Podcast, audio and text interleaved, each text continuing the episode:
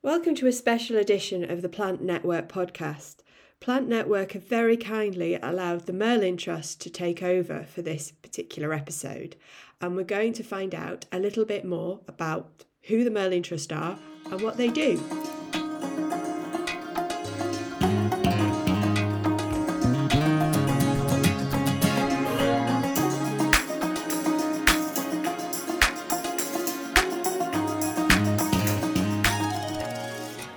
From Sally Pettit, who is Head of Horticulture at Cambridge University Botanic Garden and is also the Chair of the Merlin Trust Board of Trustees.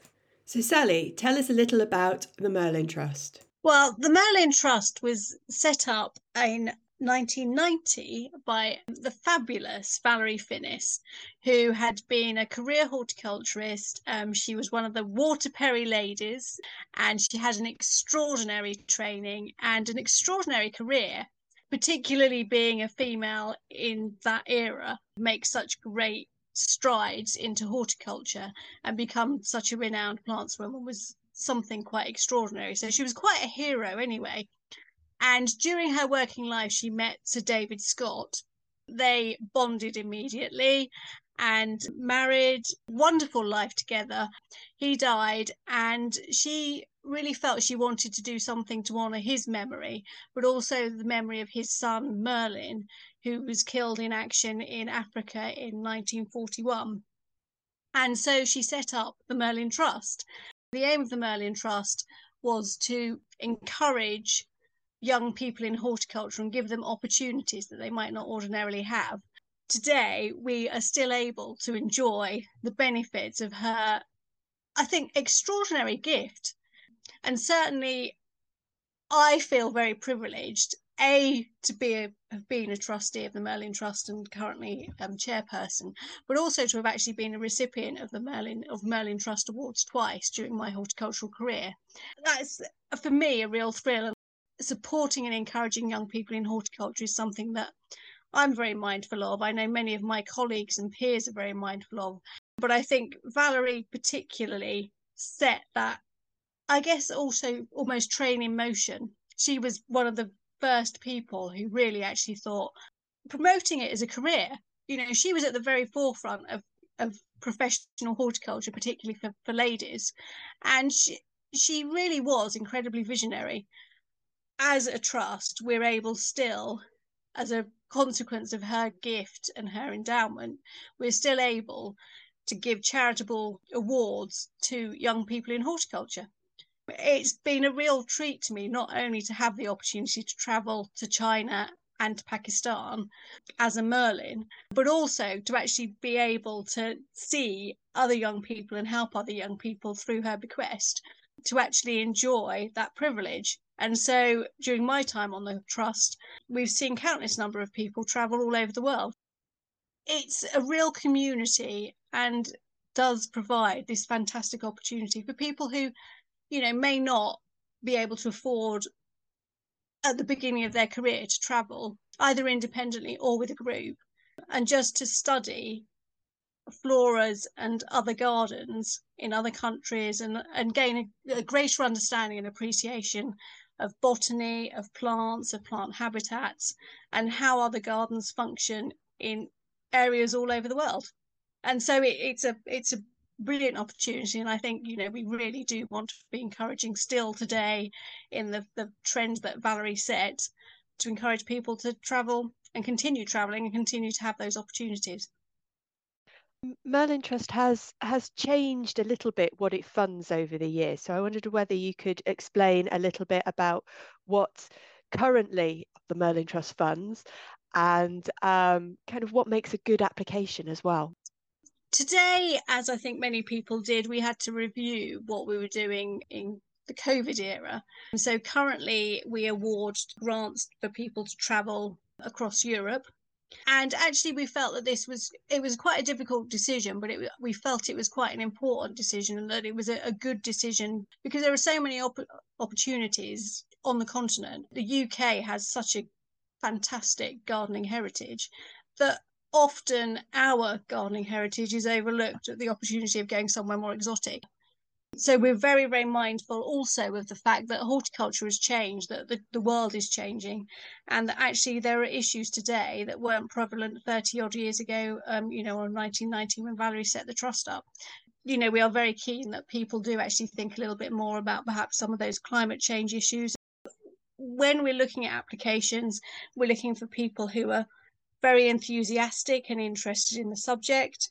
We hope that they research their project well so that they they know where they want to go, but they will also we will also ask them to actually describe how they're going to travel, what the cost will be, have they thought about you know sustainability in their travel process? So if they're uh, traveling in the UK perhaps they're traveling by public transport rather than driving. We hope that people will perhaps think about not just going to look at a nice garden or a nice flora or a nice I don't know European mountain but that perhaps they'll connect with people over uh, you know in these destinations as well to get the most from their trip and often it can be quite daunting if you've never traveled abroad or traveled to see another garden. But actually, making contact with somebody is much easier than it was when Valerie set up the trust, obviously. But also, generally, there is always somebody there who's very, very happy to help you. So it's also a fantastic opportunity to network. There is quite a lot of research, I think, that people need to put into an application. But I think we're quite kind and generous as well. we would predominantly expect that applicants would be horticulturists, but also that they have actually thought about what they want to get out of the trip and how they might use it in the future. Thank you, Sally. Um, and just to say that gardeners are the friendliest people. So if you're ever in doubt, contact the Merlin Trust with your queries. Or, you know, when you contact your potential host garden, people are always so welcoming. So do get in touch with them. So now I'm going to talk to the newest trustee of the Merlin Trust, and that's Lee Hale, who's head of Winterbourne House and Gardens in Birmingham. Lee, can you tell us a little bit about yourself? Horticulture's been with me since I was a small child. I always enjoyed being outside. I spent a lot of time in the garden. It's been an important part of my life. When I was a about 12 years old, I had a glass house for Christmas where everyone else, else had some BMX bikes and I had a glass house. So, so that was my kind of first introduction to growing plants, really. I was very fortunate. I got a placement at Birmingham Botanical Gardens when I left school at the age of 16. Did a training scheme there for two years and then went to Pershore College. Trained at Pershore College for quite a few years. Uh, did a certificate, a diploma, and then went back and did higher national diploma and returned to Birmingham Botanical Gardens as a supervisor, leisure learning lecturer. Also worked for myself in a self uh, self-employed capacity for, for a few years. Worked at a garden centre for a little while as a plant area supervisor. Had sort of varied experience and also some time in, in a, a private estate as well. And then ended up here at Birmingham my hometown. I've been at Winterbourne for almost 20 years now. Although I don't work in the garden anymore, horticulture is still important. And the reason that I do this job today is to support this this site that, that I'm passionate about. Oh, that's wonderful. And it's even more wonderful that it's still an active university botanic garden. And because it's a university, it's young, used by the students and young people. And that kind of brings us to the Merlin Trust. I, I wondered whether you could tell me a little bit about why you are a trustee, you know, what, what, it, what, it, what the Merlin Trust means to you. Yeah, well, I was delighted to be asked uh, to be a trustee about 12 months ago now. Um, I've been passionate about horticultural education for a while. Winterbourne is an RHS accredited training centre, so we deliver level two and three RHS courses here, and that's an initiative we started about 2017 that's been incredibly popular. I personally have been concerned about the sector. I know everyone that works in the sector has been worried uh, regarding the skills shortage. Many sectors have experienced skills shortages over the years, but I think uh, horticulture has been uh, quite severely impacted by that shortage. So anything that we can do to support education, training, skills development is incredibly uh, incredibly important. Uh, any opportunity we have to increase people's knowledge and skill set um, should be taken advantage of. And that's why I, am a, I'm a trustee at Merlin to help support that process and give people a chance to develop their CV and their knowledge. Working in a botanic garden, having a, a placement or spending some time with a professional in the sector really does develop knowledge and confidence as well, I think, as you move through the sector and, and take on various roles within horticulture. I wondered whether you have any advice for people applying, any hints, tips, anything that you just want to, to say to potential applicants? As with all applications, be clear about what you want to achieve, what the funding is for, make sure it's realistic, and that you're, you're going to be able to again achieve what you want. With the application form itself, I think make sure that it, it, it's not it's not too long, but we do need enough information. It may be three, four hundred words is a is a kind of I, I think is a, a, sort of good number to look at. Keep it fairly succinct, but make sure that you get the main points across. How is it going to develop your skill set? How's it going to develop your knowledge?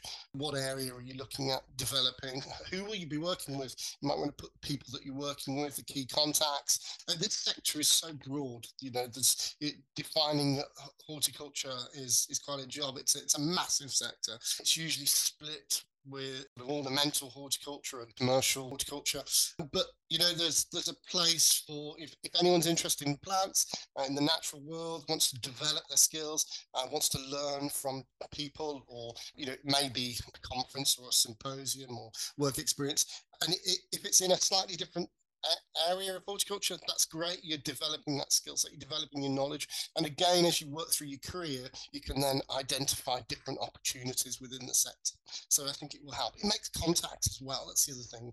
You know, you're developing and building networks, which is also really important. My interest is, is probably in sort of horticulture, horticultural heritage, actually, uh, how we conserve historic sites, uh, how we uh, develop and conserve those skills related to horticultural practice and husbandry, uh, and also the associated items that help all of that work together, as well as ensuring that horticulture uh, provides for the public the space that gardens sit in, because well-being and welfare is also increasingly important role that gardens play, not just in in supporting changes to the to biodiversity and ensuring sustainability, but also in relation to people's uh, well-being and welfare as well. I think they play an increasingly important role. Lee raises an excellent point about health and well-being alongside biodiversity and sustainability, as these are topics the Merlin Trust has focused a lot more on in recent years. So let's hear from one Merlin who recently completed her project. This is Michelle Woodall, who is a student at SRUC, Scotland's Rural College, and Michelle undertook a summer placement at RHS Garden Bridgewater in therapeutic horticulture earlier this year. I've noticed that when lots of people speak about this, they often talk about being interested in horticulture from a young age, and I absolutely wasn't. Nature was the thing you occasionally passed through in the car. So my interested in nature and then later horticulture has been a slow rolling thing. And I think it's probably only been in the last five years, I've begun to really notice them.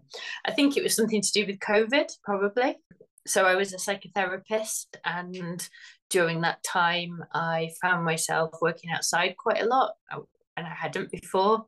But also, I'm loving it so much. Like I've, I've actually just changed to garden design from horticulture because probably because of the placement and partially understanding the i think i wrote in my report something about like what i need to know to become like a, a good community gardener. But there's something about creating the space which seems so so important for that kind of role. Why did you apply to the merlin trust? Because i heard somebody speak about applying to the merlin trust actually I can't remember his name, unfortunately. He came to speak to our class about basically applying. For, if you're interested, there might be somebody out there who's willing to fund you. So just give it a go. I did. well, thank you to that mystery person for for promoting us. That's fantastic. They did a wonderful job. And you gave me some money, which is great. and you did a, a great project. Uh, what has that project meant for you so far in your in your very short career in horticulture and potentially garden design? I began, I guess, with a, a sense of anticipation. I was quite nervous because I wasn't sure if therapeutic horticulture even though I had sort of some ideas that it might be for me, I wasn't totally sold. In going to RHS Bridgewater to the social prescribing, it, it was, yeah, it just made so much sense to me. It just, it lit a fire inside me again, like, uh, which I it used to have very much psychotherapy. So, and it also made it really clear what skills I could do with having that I don't already have, um, which is quite a few, but not insurmountable. That's good that it's it's lit a fire in you, but also I suppose led the way, showing you where, where you need to go and what kind of skills you need to to mm. develop in that area. So that that just shows you what a work experience placement yeah. can be like and what it can it do only, for you. Yeah. It was only three weeks and it felt so long. It, it also felt confusing that I'd only been there three weeks because I think I made some really good connections and it felt like I just started and I was all fired up and ready, and then I had to leave. Looking back on the application process and you know your work experience and then writing the report whether you had any hints or tips for for people who are thinking of applying to the merlin trust i think there's something about being honest about what it is you want to understand and digging into that a little bit about why that might be important, not just to you, but maybe also the world around you. I think taking nice photos was quite enjoyable on, on the time, and I think it made my report look quite pretty. I was going to say, images not only make something pretty, they make it accessible as well. I really enjoy having the space to re- reflect on things. So the report helped me to do that. And that's what it's there for. It's hopefully a, a record for everybody well, for everyone who takes part in a bursary, they can go back and they can read and they can see where they were at a particular time in their mm, life. Yeah. Uh, but also inspire other people. That's the other thing is to to try and encourage other people to to explore the world of horticulture and different aspects like therapeutic horticulture. We'll now hear from two prize-winning Merlins, Tracy Fahy and Rosie Trehan. Tracy and Rosie won the two prizes that are offered annually for the Best Report and Best Use of Photography as judged by a panel of trustees for 2023. My name is Tracy Fahy. I'm a gardener, I'm a florist, I'm also an artist. So and now I'm trying to combine all those three things together. So I applied to go and do forest gardening design course with Martin Crawford in Devon. My interest is in food growing and productive horticulture. So I wanted to go and see what he was doing down there. And as we're all worried about the climate, uh, I want to garden in a way that is a bit more resilient to the extreme weathers that we're having at the moment. I think forest gardening is a good system. And what he is doing in Devon, he's actually sort of thinking ahead and, and thinking about temperatures rising and crops we can grow. And also, a lot of the crops are not familiar foods. So it's learning how to how to cook, you know, how we eat them. Yeah, so that's my reasons for wanting to go to do the course in Devon. Well, this is actually my first year of growing. Some, I haven't harvested a lot of the stuff. I'm growing something oca, which is Oxalis tuberosa. So that's not ready to harvest yet. Where I'm actually growing these things is a community garden, and I've had a few problems with people stealing my plants. so that's uh, been a bit of an issue. But I have, I did a, a residency, an artist residency in the summer, which was an artist gardener in residence. From that, they've given me a herb garden, a walled herb garden to kind of take over. It's in Norfolk, so it's not close to home, but I have to sort of manage it maybe like a, a maintenance job where you just go sort of four or five times a year. So, what I can grow there using this forest garden systems, which does requ- require less input. So, I, I, think it's achievable. But I also uh, volunteer at Chiswick House in the kitchen garden there. And we've been growing New Zealand spinach there, which has been very successful. And just other things, mashua is another veg I'm going to try next year. The problem that I'm having at the moment is actually getting hold of the plants because they're quite hard to get hold of. But hopefully next year I'll really get going with it. Any hints or tips? I mean, if you were reapplying, was there anything you'd oh. suggest to somebody? I would say apply, state your reasons for wanting to go, why it's going to be useful to the work that you do. But even if you do, if you're not successful, try again. You know, because I've had plenty of funding that's you know been unsuccessful. So just keep trying, and you can just improve on your application each time. I wouldn't have been able to do the course without the funding. So totally valuable thing that the Merlin Trust does. So it's very much appreciated. It was an amazing experience. You can read all, all you want. I could have done a lot of research online, which I did do before I went, but actually going there and seeing it in practice, I mean, it really had a much bigger impact than just reading about it. So I think that's that's exactly why the Merlin Trust was set up. There's there's a lot written about horticulture and there's a lot of information out there that you can dig into, but it's not until you actually get out and either get your hands dirty or talk to other people face to face or just see it that you know it, it gets your enthusiasm going, doesn't it? And it it gives you the opportunity to ask those questions as well of, of, of the experts. Thank you, Tracy. We'd like to introduce you to a Merlin called Rosie Trehan. So, Rosie, tell me a little bit about yourself and why you applied to the Merlin Trust. So, I'm currently working on Exmoor in the southwest of the UK, and I work as a garden designer and horticulturalist. And I set up my little business three or four years ago before lockdown in 2019. But before that, I worked for the RHS and I was a horticulturalist working at RHS Rosemoor in the edibles department, so growing fruit and veg. And that was actually fantastic. It was such a learning curve and really, really great to be growing food and, and growing almost organically in that connection with where our food comes from. But while I was there, there was one person on our team, and he used to go away to all these very exotic places uh, regularly, at least once a year Kenya and Zimbabwe. And I was quite envious of him. He was a real inspiration to apply for a bursary because all of his trips were bursary funded and he used to go off looking at really exotic things that I'd never even heard of. And then one day, a lady came round to our mess room and she just did five minutes talking and explaining that there is pots of money available for, for travel and for travel bursaries and for funding for horticulturalists. I think she was RHS, but I was aware that there were other pots available. I can't remember how, but I came across an organised trip by the Mediterranean Garden Society to go to Jordan in 2020 and I things just coincided and I thought right I I actually would love to do this and just bite the bullet and go for it.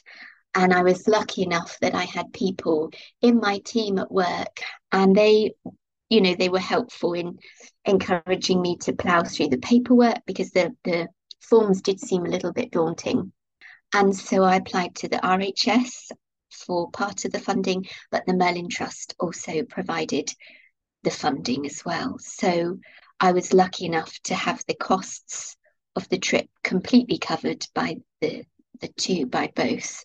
And it was a great adventure and and fantastic to see plants in their native habitats. And we had an author and botanist, Oron Peri, who's Israeli, and he's an expert on plants of the Middle East. And he led the trip.